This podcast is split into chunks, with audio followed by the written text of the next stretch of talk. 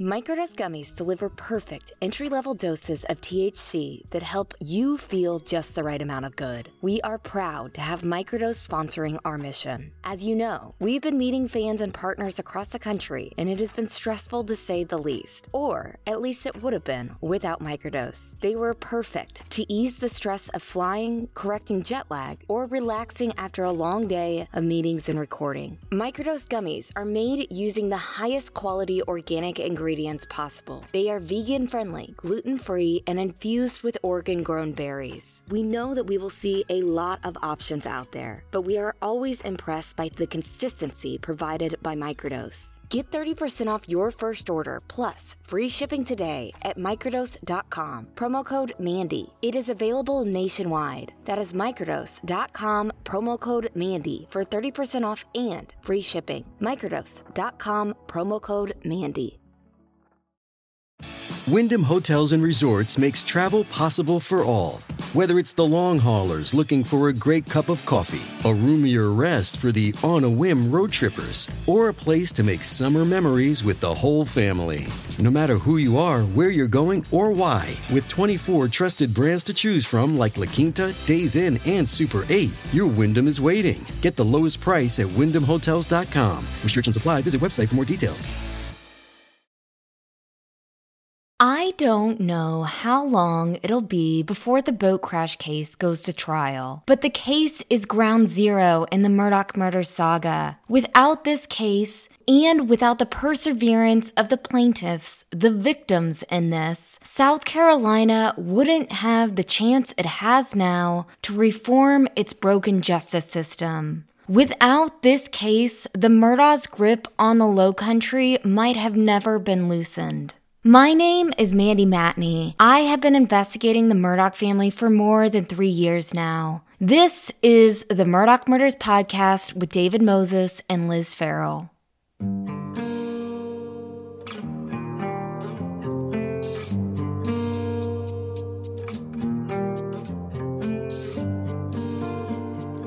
Before we get started, we have some very exciting news. As this saga has so many twists and turns, we decided to add to our episodes with video content which will give our audience a more immersive experience. We are relaunching our YouTube channel on June 1st as we roll out all our episodes over the next few months. We'll have special Q&A content with Liz and I, evidence deep dives, forensic profiles, and more search for the verified Murdaugh Murders podcast channel on YouTube and don't forget to subscribe to stay up to date on all things MMP. It's been a long time since we've done a full episode on the Mallory Beach case. As we've been chasing breaking news updates and the insanity and all the other crimes associated with Alec Murdaugh in the last few months, the Mallory Beach lawsuit and cases attached to it have become increasingly complex and, you guessed it, more and more shocking. So today, we want to take you back to the story that was the beginning of the end of the Murdaugh family's 100 year dynasty and the fall of the good old boys in South Carolina, the boat crash. This case is ground zero for everything we talk about in this podcast. The beach case, which started out as a fairly direct wrongful death claim, has become incredibly complicated because of its intricacies, it can become lost in all the headlines. But this case is by far one of the most significant aspects of the Murdaugh murder story. For any of you who have watched the show Damages, this case gives us heavy Damages vibes, which is to say that it's dark and dramatic, tense, ruthless, and also highly technical. It's a lot of legal procedure, so it's boring until it really, really isn't. We're going to break it down so you can see what we see when we talk about this case. So, first, when we refer to the Mallory Beach case or the boat crash case, this can sometimes mean the original 2019 wrongful death claim filed by Mallory's mom on behalf of Mallory's estate, or it can mean the entire collection of cases. There are now six boat crash cases altogether, plus one other. I'll explain. The first is the 2019 one, which is being litigated by Mark Tinsley. Mark is also representing two other boat crash victims, Miley Altman and Morgan Dowdy. Those two cases were formally filed this year, right before the statute of limitations ran out in February. All three of these cases have included the same defendants, which is Parker's Kitchen, as well as its corporate parent. For the sake of simplicity, when we say Parker's Kitchen, we mean both the convenience store and the corporation it's under. Alec Murdaugh and Buster Murdaugh. The estates of Paul and Maggie were added in January and were included in Morgan's and Miley's complaints as well. All three of those cases reached prior settlements with Randolph Murdaugh, the Wood family, and Luther's, which is the bar where Paul and Connor got shots before getting back in the boat. The next case is Connor Cook's case, which was filed last summer. Connor's case is the one that officially brought the obstruction of justice and conspiracy accusations against the Murdaughs and certain law enforcement members to light. Connor is suing Parker's Kitchen, Alec, Buster, and a Parker's clerk named Tajia Cohen, who sold the kids the alcohol that night. Then there is Mallory's boyfriend Anthony Cook's lawsuit, which was filed in December. He is suing Parker's Kitchen, the clerk from Parker's that I mentioned, and Alec. The sixth case is what we're calling the civil conspiracy case, which is also being litigated by Tinsley. This case is connected specifically to the Mallory Beach action, but the plaintiffs are different. In this case, it's Mallory's mom, her dad, her stepmom, her sister, and her brother in law. The defendants are different as well. They are Greg Parker, who is the CEO and founder of Parker's Kitchen, his corporation, two of his attorneys, a reporter named Vicky Ward, and two private detectives, as well as their investigative agency. It's quite the lineup. This case was filed at the end of last year after a trailer was made public for a documentary by Vicky Ward and People magazine. The trailer featured photos of Mallory Beach's dead body and clips from a video that was created by the Beach family as part of the mediation process. This case has now become where the central action is taking place. So, those six cases make up the entirety of the quote unquote boat crash case. The plus one case that I talked about is a federal case that was filed in 2019 2019 by Alec's insurance company where he had a $6 million policy. The insurance company was like, We're not helping you with this one. We're not covering you on that. And Alec's team was like, Wait, but you have to. So in September, a summary judgment was filed for the plaintiff, meaning Alec's insurance company won. The significance of that case is this in June 2021, things weren't looking good for Alec Murdaugh. He knew he had four more boat crash cases awaiting him, and he knew his insurance company wasn't going to roll over for him this time. This is why the quote unquote boat crash case has been so important and why it has loomed so large behind the scenes. In some way or another, it is the catalyst for everything. So, number one, if Alec Murdaugh had anything to do with the murders of his wife and son, the boat crash case could certainly be seen as providing that motive, or understandably putting him in such an unraveled state that it was inevitable he'd succumb to the stress of it all in some way. Add to that what we know now and didn't know then, which is that Alec had storage units full of secrets that he was trying to keep undercover. Alec was running out of time. It was unavoidable. He was going to have to comply with the subpoenas asking him for an accounting of his finances. Number two, this case is the reason the state grand jury began looking into the Murdaugh family's alleged actions in the boat crash investigation. As FITSNews has exclusively reported before, the accounts of the victims, as well as others, led to state grand jury subpoenas of Alec's bank accounts shortly before the murders, which we all know what that would show. Number three, the case provided the first meaningful cracks in the Murdaugh citadel.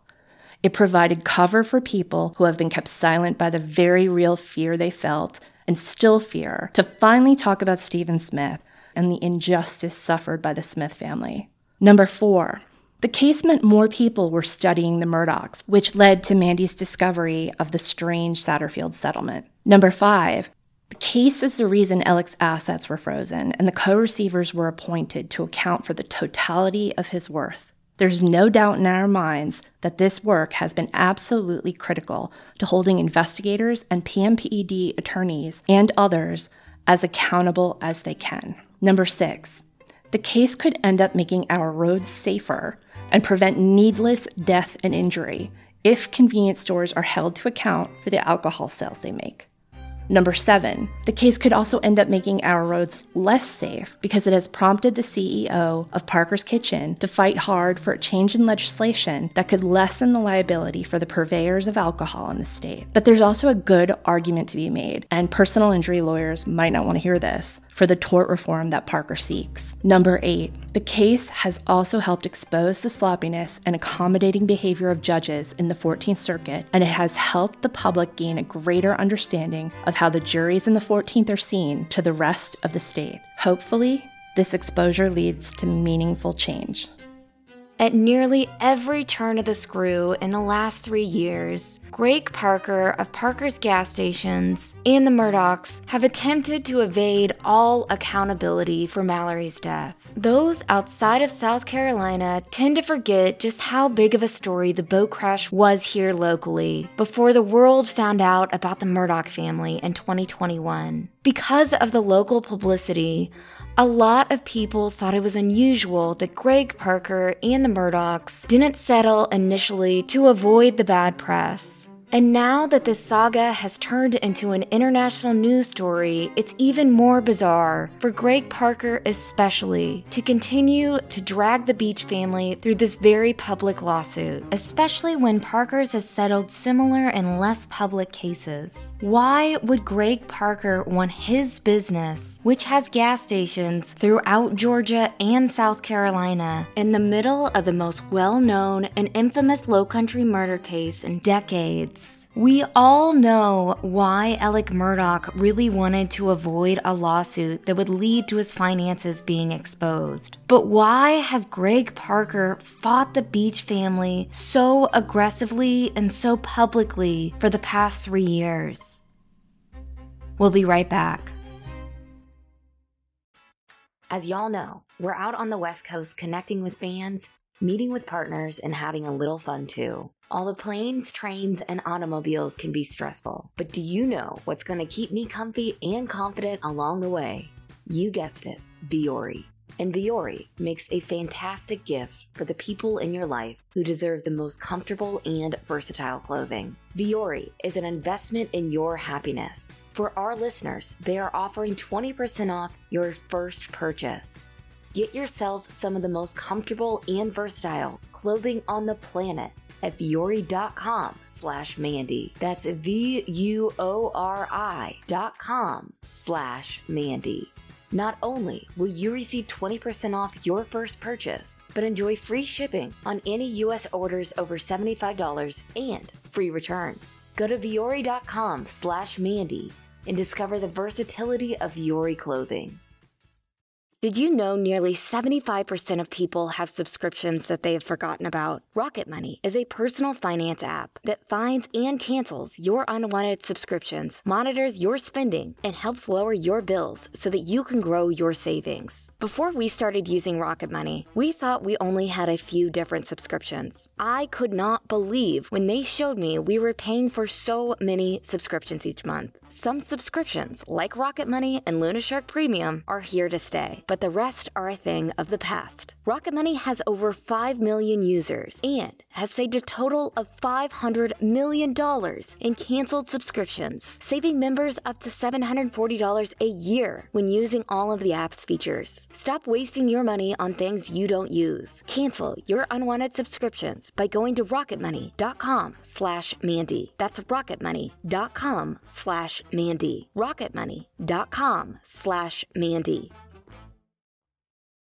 So, the civil conspiracy case has sort of morphed into the quote unquote knife fighter case because this is the central conflict right now. And plus, no one doesn't pay attention to the phrase social media knife fighter. Let's talk about that phrase for a second and where it came from. It first appeared in a motion from Mark Tinsley in the original 2019 case. It refers to Wesley Donehue, who is a political strategist and a consultant. He and his two companies, the Laurens Group and Push Digital, which are basically marketing agencies of a sort, were hired by Greg Parker and his camp in January 2021, according to Wesley. He stopped working with Greg and his team sometime in April 2021. I talked to Donehue about the accusations from the Beach family that Parker had hired Donehue and his agencies to, in part, bully them out of continuing with their lawsuit against Parker's. He completely denies that. He wouldn't tell me why he stopped working with Greg in April, but attributed it to a difference of opinion in the direction they wanted to go with the account. Here's what he said about whether he helped target the beaches. David will read that. I can damn well tell you it wasn't us. That is so beneath anything I'd feel comfortable with, I don't even know how to describe it in words. It would damn my soul to hell forever. So, Wesley is a former Marco Rubio guy, and the term social media knife fighter came from a BuzzFeed article written about the Rubio operatives during the 2016 presidential campaign. It's not exactly clear what that means, but we're told aggressive social media can include the use of fake accounts to spread tactical messages that are favorable to a particular person or company and detrimental to whoever that person or company is going up against. To be clear, we're not saying the Laurens Group or Push Digital did this on Parker's behalf. We're just sharing the origin of the phrase. Now, Wes Donehue, as part of his strategy, engaged the services of a Charleston area private detective named Sarah Capelli. We'll get to her in a second and what it appears she was hired to do on behalf of Parker. But it's important to understand this part because it can get confusing. Neither Donehue nor Capelli are parties to the civil conspiracy or the knife fighter case. They both produced work for Parker that the Beach family believes will show the lengths Parker's might have gone to in fighting their case, to include a strategy that eventually led to attacks on them, and to Vicky Ward getting the confidential court materials and those photos of Mallory's body. So I want to pause here and comment on a few things. I first learned about Vicky Ward parachuting into the Murdaugh story back in September when she sent me what I think was a condescending email about how she was coming down south with, quote, two camera crews and a podcasting team from Audible. In her email, she mentioned her work on the Epstein story, and I immediately figured out who she was. Vicky Ward is the opposite of everything I wanted to be as a journalist. In summary, she got famous from the Epstein story, and I'm really not sure why. Vicky Ward knew about Jeffrey Epstein's horrific crimes back in 2003, and she wrote a puff piece about him instead of telling the victim's stories. She blames her editors at Vanity Fair for this instead of blaming herself. After Julie K. Brown, my personal hero, exposed Epstein's crimes finally in a way that no one could ignore it anymore, Ward appeared to swoop in and reap the benefits of Brown's phenomenal reporting. You know, early on in the story, I was accused of being protective of the story. And this is exactly what I was afraid of. Not because of the competition, because when ruthless reporters like Vicky Ward parachute into a story after a local reporter has already done the messy work in the trenches, it's obvious they're desperate for an exclusive angle and they have dollar signs on their mind. And that is scary and not fair to victims. The thing is, reporters like Vicky Ward never do the work that puts pressure on authorities and actually helps victims. They do self-serving things like this. I want to stress this. Vicky Ward released a trailer for a Murdaugh Murders documentary on Vimeo that was available to the public, which contained graphic photos of Mallory Beach's dead body when she was found in March 2019. The lawsuit filed by Tinsley included a link to the trailer, and Liz and I watched it before it was quickly taken down soon after FITSNews posted a story about it. I remember that morning very clearly, and I was so horrified. I personally contacted the Beach family before our story went up to warn them about it. The video was tasteless and salacious, and the photos of Mallory Beach used in that trailer served zero journalistic purpose whatsoever. Think about it. It was never a question about how Mallory died. FITSNews filed a Freedom of Information Act request with the sheriff's office for a list of anyone who might have received this specific set of photos, including law enforcement agencies. Turns out they were not released to any member of the media, general public, or any other law enforcement agency. They were released to only two people. One was the beach's attorney, Mark Tinsley and the other person was E. Mitchell Griffith, an attorney who was representing Parker's in the wrongful death case. This is why Tinsley is accusing Parkers of providing Vicky Ward with confidential information. And right now, I feel like I have to mention this. Parkers is also arguing that Tinsley showed me a confidential video back when I was covering the case in 2020. But I just want to make this clear Tinsley never showed me any videos. FITSNews published a quote from Mallory's mother, Renee Beach, which Tinsley gave me when I asked for a response to the story I was writing. That quote, which was basically Renee saying that she hopes Parker's is held accountable, apparently was also said in a video. But despite what Parker's attorneys like to claim, we did nothing wrong here. And one last thing about Vicky. On May 16th, her attorneys argued to have her dismissed from the civil conspiracy case. They basically compared her work on the Murdaugh case to the Pentagon Papers. You know, when the New York Times and the Washington Post exposed reports that showed four presidents had lied to the American people about the Vietnam War. On Tuesday, we found out that Judge Bentley Price ruled against her, so she's still going to have to be a party in this case. That could be a big win for the Beach family.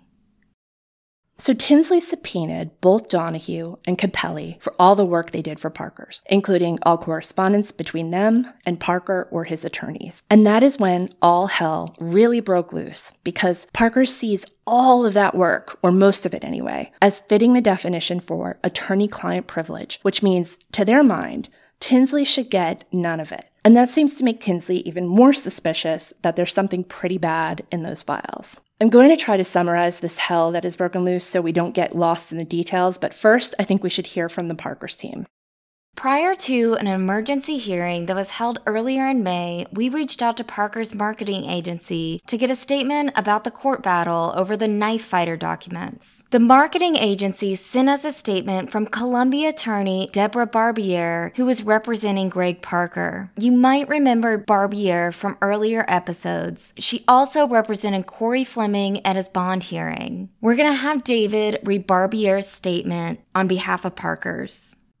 Parker's denies any wrongdoing against the Beach family. Parker's involvement in this case stems from a completely legal transaction conducted by Tajia Cohen, with no citation issued by SLED following investigation. We have filed an emergency motion because plaintiff's counsel is attempting to obtain documents to which he knows he is not entitled, and which do nothing to prove his case. He has done so before, an order was issued by the court, and before Parker's had a chance to object, as is our right, the documents are protected by well established doctrines of attorney client privilege and work product. This is yet another attempt by plaintiff's counsel to cynically influence the media in order to harass and intimidate Parker's, and it will fail.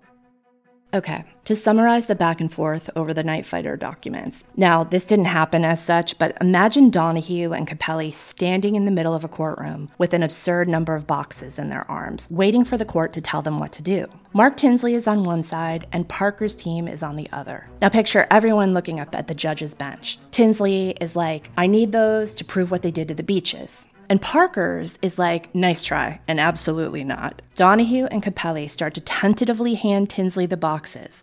But Parker's is like, no, do not give those to him. He can't have them. They're protected by attorney client privilege, etc. Judge, help us out here. And the judge is like, mm, I don't agree with you, sorry. And he motions to Donehue and Capelli, and they start to hand the boxes to Tinsley again. But then the Parker's team throws themselves in front of Tinsley and screams, No, wait, wait, wait, stop, stop. You gotta reconsider this, Your Honor. He just wants these documents to help him in the boat case. This is ridiculous. Then the judge is like, okay, okay, how about this? You give me all the documents, and how about give Parker's team all the documents, and I'll look over them to see what's what and whether I think they qualify as privileged. And they can look over them too and figure out which parts are privileged. Everybody cool? Okay, so Donehue and Capelli go home. The judge goes into his chambers and goes through 6,000 pages the videos, the photos, etc. After a while, and in reality it took weeks, the judge's clerk comes back out and she tells the attorneys he's decided Tinsley can have them. Once we see what parts of this Tinsley thinks he wants to use to prove his case, then we can discuss whether it's privileged. Okay? Have a great weekend, everyone.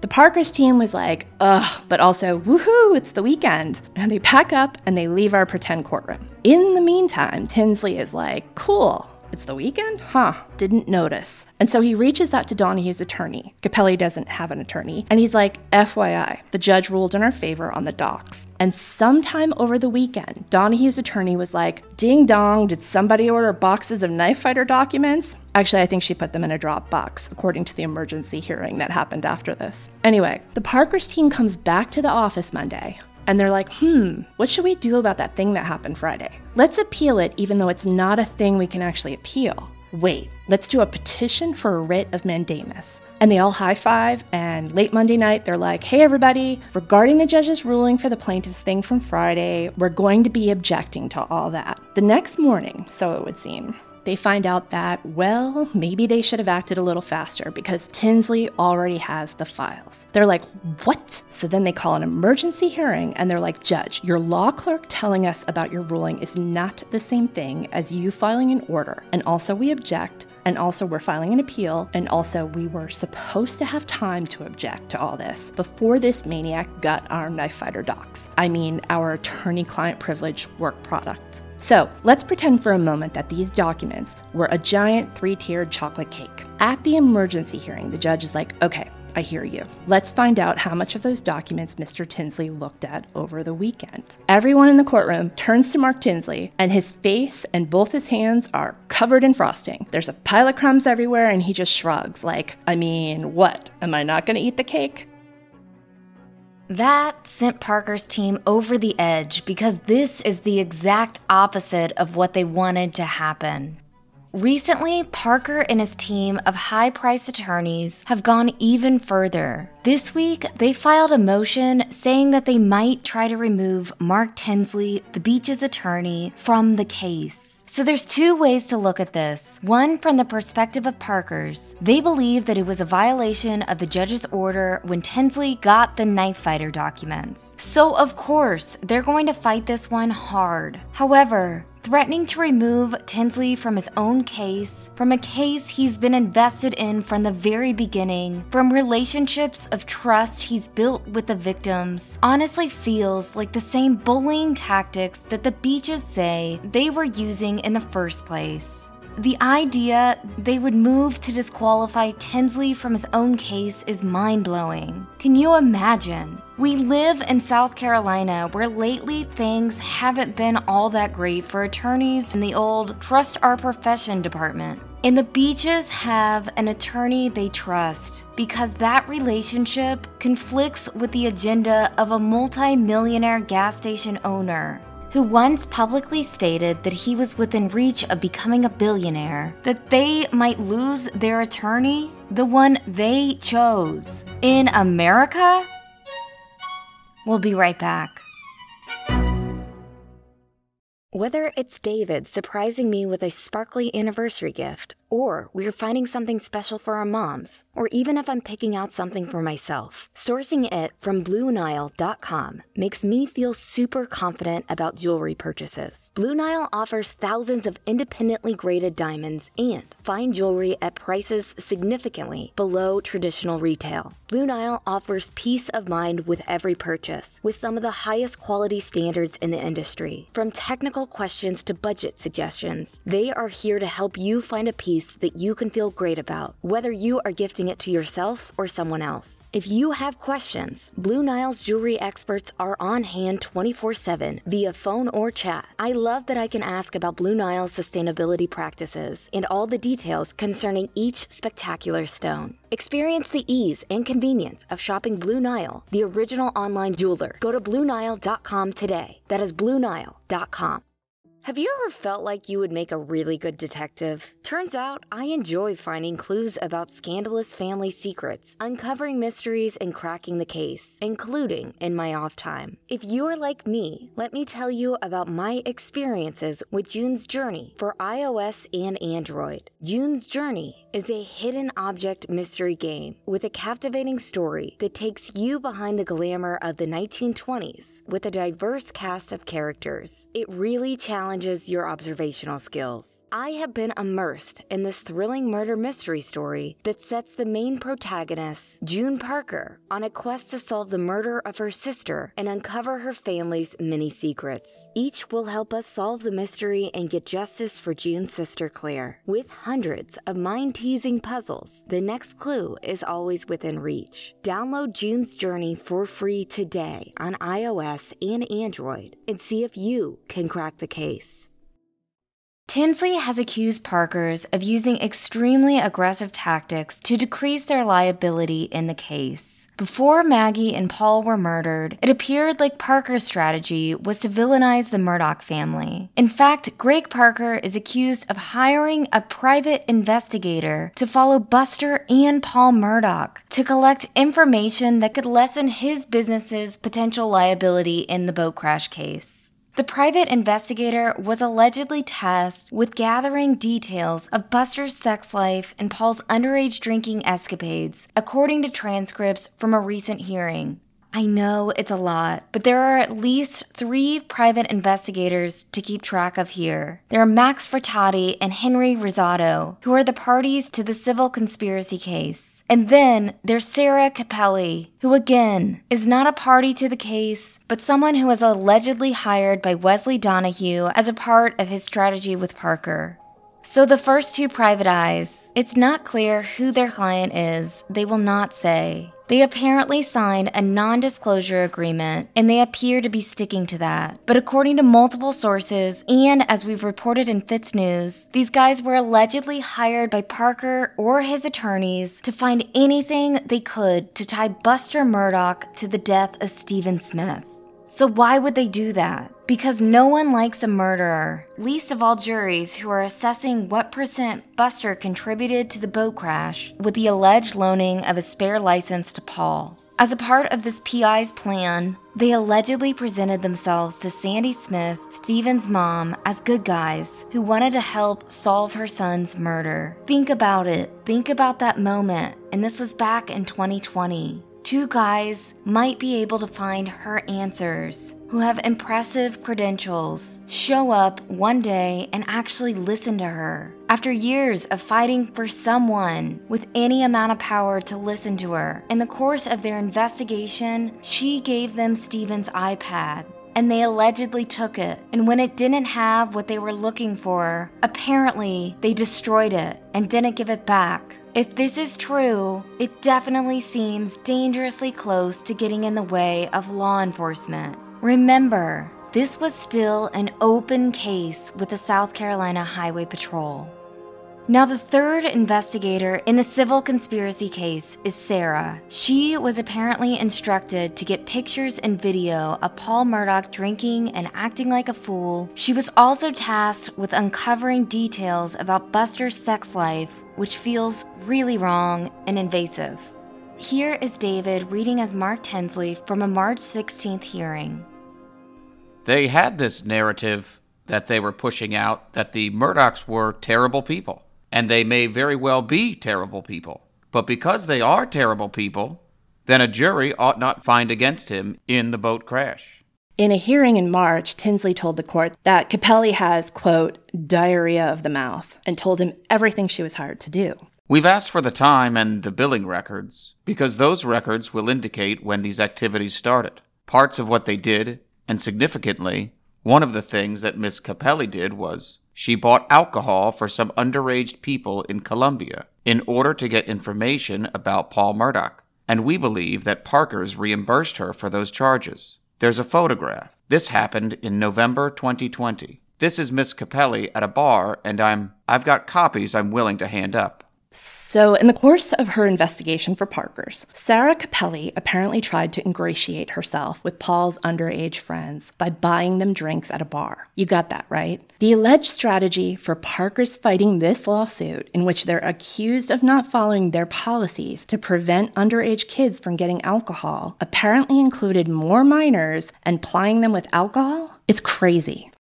So this photograph, and I apologize, I thought when I printed it, this is Miss Capelli in the striped jumpsuit, there with her mouth open. In the foreground, you see there is a camera with a selfie. This underage girl took this photograph because, and this is a signed copy of Miss Capelli's card, she bought this girl alcohol. She then went and followed another girl to a gas station who is also underage and bought her alcohol. And so we've asked for the billing and the time records and the receipts for reimbursement because we think that Parker's reimbursed her for buying alcohol for minors to get new information about Paul. A gas station, guys. We should also note, by the way, that at the same hearing, Tinsley also mentioned that Capelli claimed she had mounted cameras at the driveway to Moselle and that everything she collected in this case has gone to SLED. We haven't heard any indication that her videos have shown anything worthwhile to investigators, but you never know. So the question is why is Tinsley bringing all this up? Why is he telling the court about Parker's apparent strategy to get dirt on the Murdaughs? Wouldn't this be an enemy of my enemy is my friend scenario? It seems like they should be on the same page about the Murdaughs. Instead, it seems like he's trying really hard to show the lengths Parker's was willing to go to in proving that the Murdaughs were awful, which seems like something Tinsley would also want to show. In looking at all this, we think Mark Tinsley is trying to show that Parker's was willing to do all this and allegedly expend all these resources to vilify Paul and Buster to lessen his liability, but then, uh oh, his PIs say they can't find anything that definitively links Buster to Stephen's death, and Paul gets inconveniently murdered. Let's say our theory is true. This means Parker's would need a new legal strategy. What was left? The beaches were. However, it's possible after the double homicide last June, Parkers switched their strategy, specifically to target the boat's passengers, including Mallory, and therefore lessen any liability Parkers might carry. If you have paid attention to social media chatter following the Murdaugh case in the last 11 months, I'm sure you've seen some really vicious posts about the kids who were in the boat that night. I'll tell you that there are two groups in particular that have allowed and encouraged this incredibly heartless and pointless discussion about the victims in the boat crash. And if you are still a member of any of those victim bashing groups, I encourage you to leave. Anyways, those awful Facebook groups, who shall not be named, have promoted a narrative about the beaches, Mallory, Miley, Anthony, Connor, and Morgan and we hope to find out through this Knife Fighter lawsuit which social media users, if any, were paid by Parkers to push this victim bashing narrative. But of all of the horrible posts I've seen about the boat crash victims, I think Morgan has gotten the worst of it. Not only did Morgan lose her best friend Mallory, and her life was forever changed by that night, but full grown adults have trolled and harassed her online and in person in the last year. They have posted photos of her in a bikini on Reddit. They've called Morgan, who is 23, and again, who was recently lost both her ex boyfriend and her best friend to unforeseeable tragedies a gold digger. And Morgan is one of the many victims in this saga who has been gravely misunderstood by both the good old boys and those watching this case for the sake of entertainment. Morgan is brave. Morgan is so strong. And unlike so many of the awful people judging her online, she is not afraid to do the right thing, no matter how terrifying it is. As we said, one of the elements of this case that makes it so significant is the co receivership. The co receivers helped put a stop to the wasting and hiding of Alec's assets, which seemed to be occurring even as he was in jail. And the co receivers have undoubtedly helped investigators unknot whatever it is that Alec was up to. Earlier this month, Alec's attorneys, State Senator Dick Harpootlian and Jim Griffin, argued for an end of the receivership. Their argument was that the boat crash case wasn't showing any signs that it had enough merit to win in court, and that what they termed the quote Murdaugh loophole, meaning that the court froze Alec's assets and appointed a receivership, would set a dangerous precedent. The way Dick made it sound was as if lawyers all over South Carolina were running straight to their nearest courthouse to take over their opponent's finances. It is so fun to watch them pretend that their client is a regular guy who had a hiccup, a slight stumble, a temporary fall from grace, instead of the potential mastermind of who knows what. At any rate, clearly their argument about the boat crash triggered Mark Tinsley, who seems to have squirreled away a mountain of receipts in this case because he came out of the gate with a doozy. He was like, Oh, you think this case won't go anywhere? And that's why we should stop looking into Alec's dodgy records? Let's ask Morgan Doughty for her thoughts. I want to tell you a few things about Morgan Doughty, a heroine who has emerged in this tragedy. Morgan dated Paul Murdaugh for several years. They both attended Thomas Heyward Academy, where they both graduated in 2017. Their relationship was on the rocks in February 2019, and they technically weren't together on the night of the boat crash, if you ask Morgan.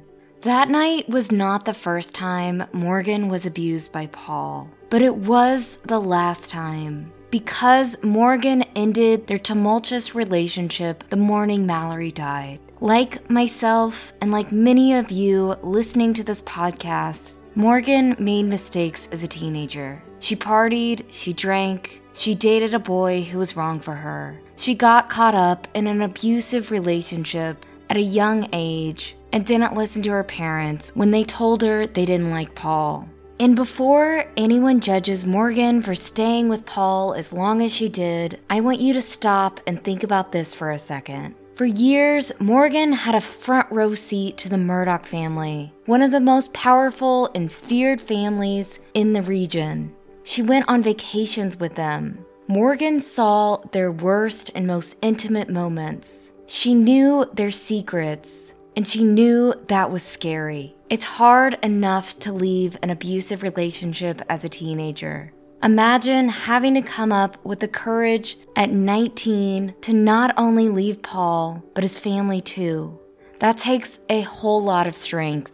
But Morgan broke up with Paul for good on the morning her best friend Mallory died. The second thing I want people to know about Morgan is that she truly wants justice for all the victims related to this case. Justice for Mallory, justice for Gloria, justice for Stephen, justice for Paul, and justice for Maggie.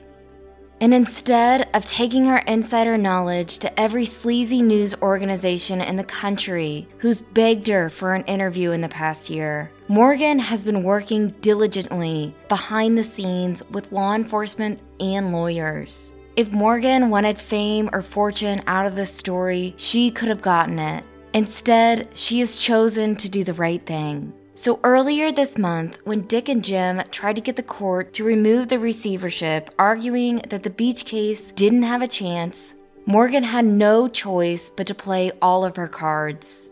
And she became a heroine in this story, and another woman who was underestimated by the good old boys. Like any other Gen Z girl, Morgan has a phone full of photos and videos documenting her first relationship.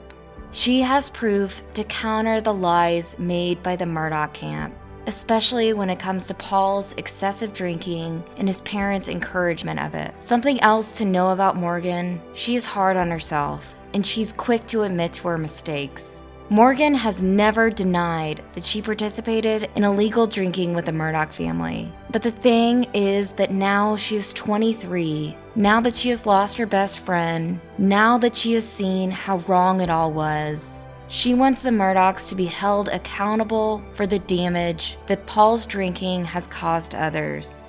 As we said before, Morgan has been targeted and harassed so many times, and the fact that she has allowed her attorney to publish screenshots of these videos, knowing just how vicious people can be, that is heroic.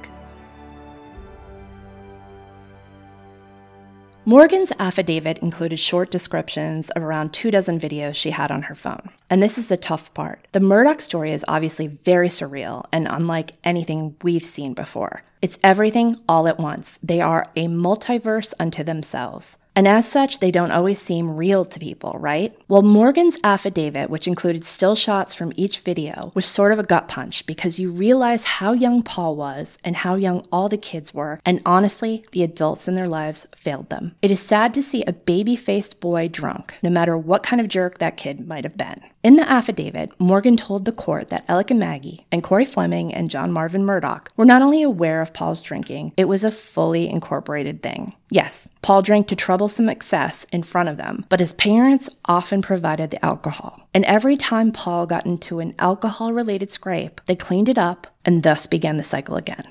Morgan's videos included examples of when Alec and Maggie provided the alcohol for minors to drink, such as at a 4th of July boat party, on a family trip to Guatemala, at a New Year's Eve party at Moselle, at a party for Buster, and for games of beer pong. One time, Alec and Maggie gifted her with a sleeve of Fireball. The videos also included examples of Paul's repeated bouts of gross intoxication in front of his parents to the point he couldn't speak or stand up. She told the court about how he crashed Alec's truck, which he was driving with Alec's permission, into a friend's car after one of the videos was taken, and how Alec paid cash to have it quietly fixed. How Paul shotgunned a beer at the Beaufort Water Festival. How a year before the boat crash, Alec and Maggie had helped load alcohol into that very same boat so that kids could drink how Maggie sometimes had to pick up Paul because of how drunk and crazy he was acting, how Paul would get into fights, and once in the Bahamas on their senior trip, had to be escorted back to their cruise ship by police. All of this stuff, she says, happened with Alec and Maggie's knowledge and with Buster's knowledge. Reading her affidavit makes it so clear that these kids were being encouraged by Maggie and Alec and other adults to drink in excess. From this distance and considering everything that's happened, it actually feels very close to child abuse. Who would Paul Murdaugh have been had his childhood not featured so much binge drinking? A lesson we keep learning is that the good old boys never give up. They will continue to cover the facts and they will continue to seek every avenue to get themselves, their family, and their friends out of trouble because they want to hold on to their power and, in most cases, their money. Alec's motion to end the receivership is proof of that attitude. After everything that has been revealed about what he was allegedly up to, it seems crazy he would think he ever had a chance of ending that receivership. But this is South Carolina, and we're never actually sure and always surprised when the good guys win, because honestly, there's always a chance they won't. What's been so interesting to watch over and over is how smartphones and social media, particularly when they're being used by women, seem to be the only weapon that works against Alec Murdaugh. There was a day when all he had to do was say something was true and everyone around him had to agree. But not anymore. Morgan Doughty was like any other teenage girl when she documented the moments of her friends and her first love and his all consuming family who welcomed her with open arms and held on to her tight. She had no idea at the time her videos would one day help put an end to the old way of doing things, to the time when people accepted whatever Alec Murdaugh said was true. And in the end, the judge ruled against Alec ruling that the receivership stays in place, in large part because a teenage girl had turned into a very brave young woman.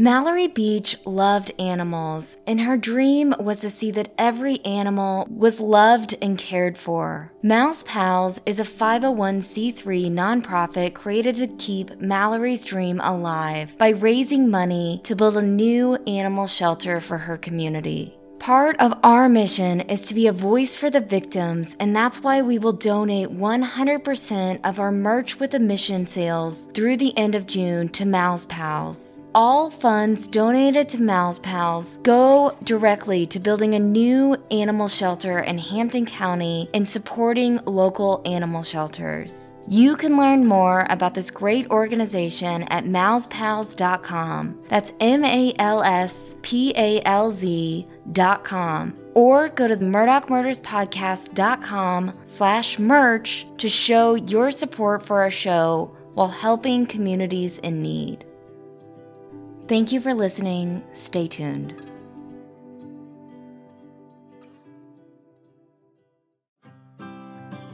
The Murdaugh Murders podcast is created by me, Mandy Matney, and my fiance, David Moses. Our executive editor is Liz Farrell. Produced by Luna Shark Productions.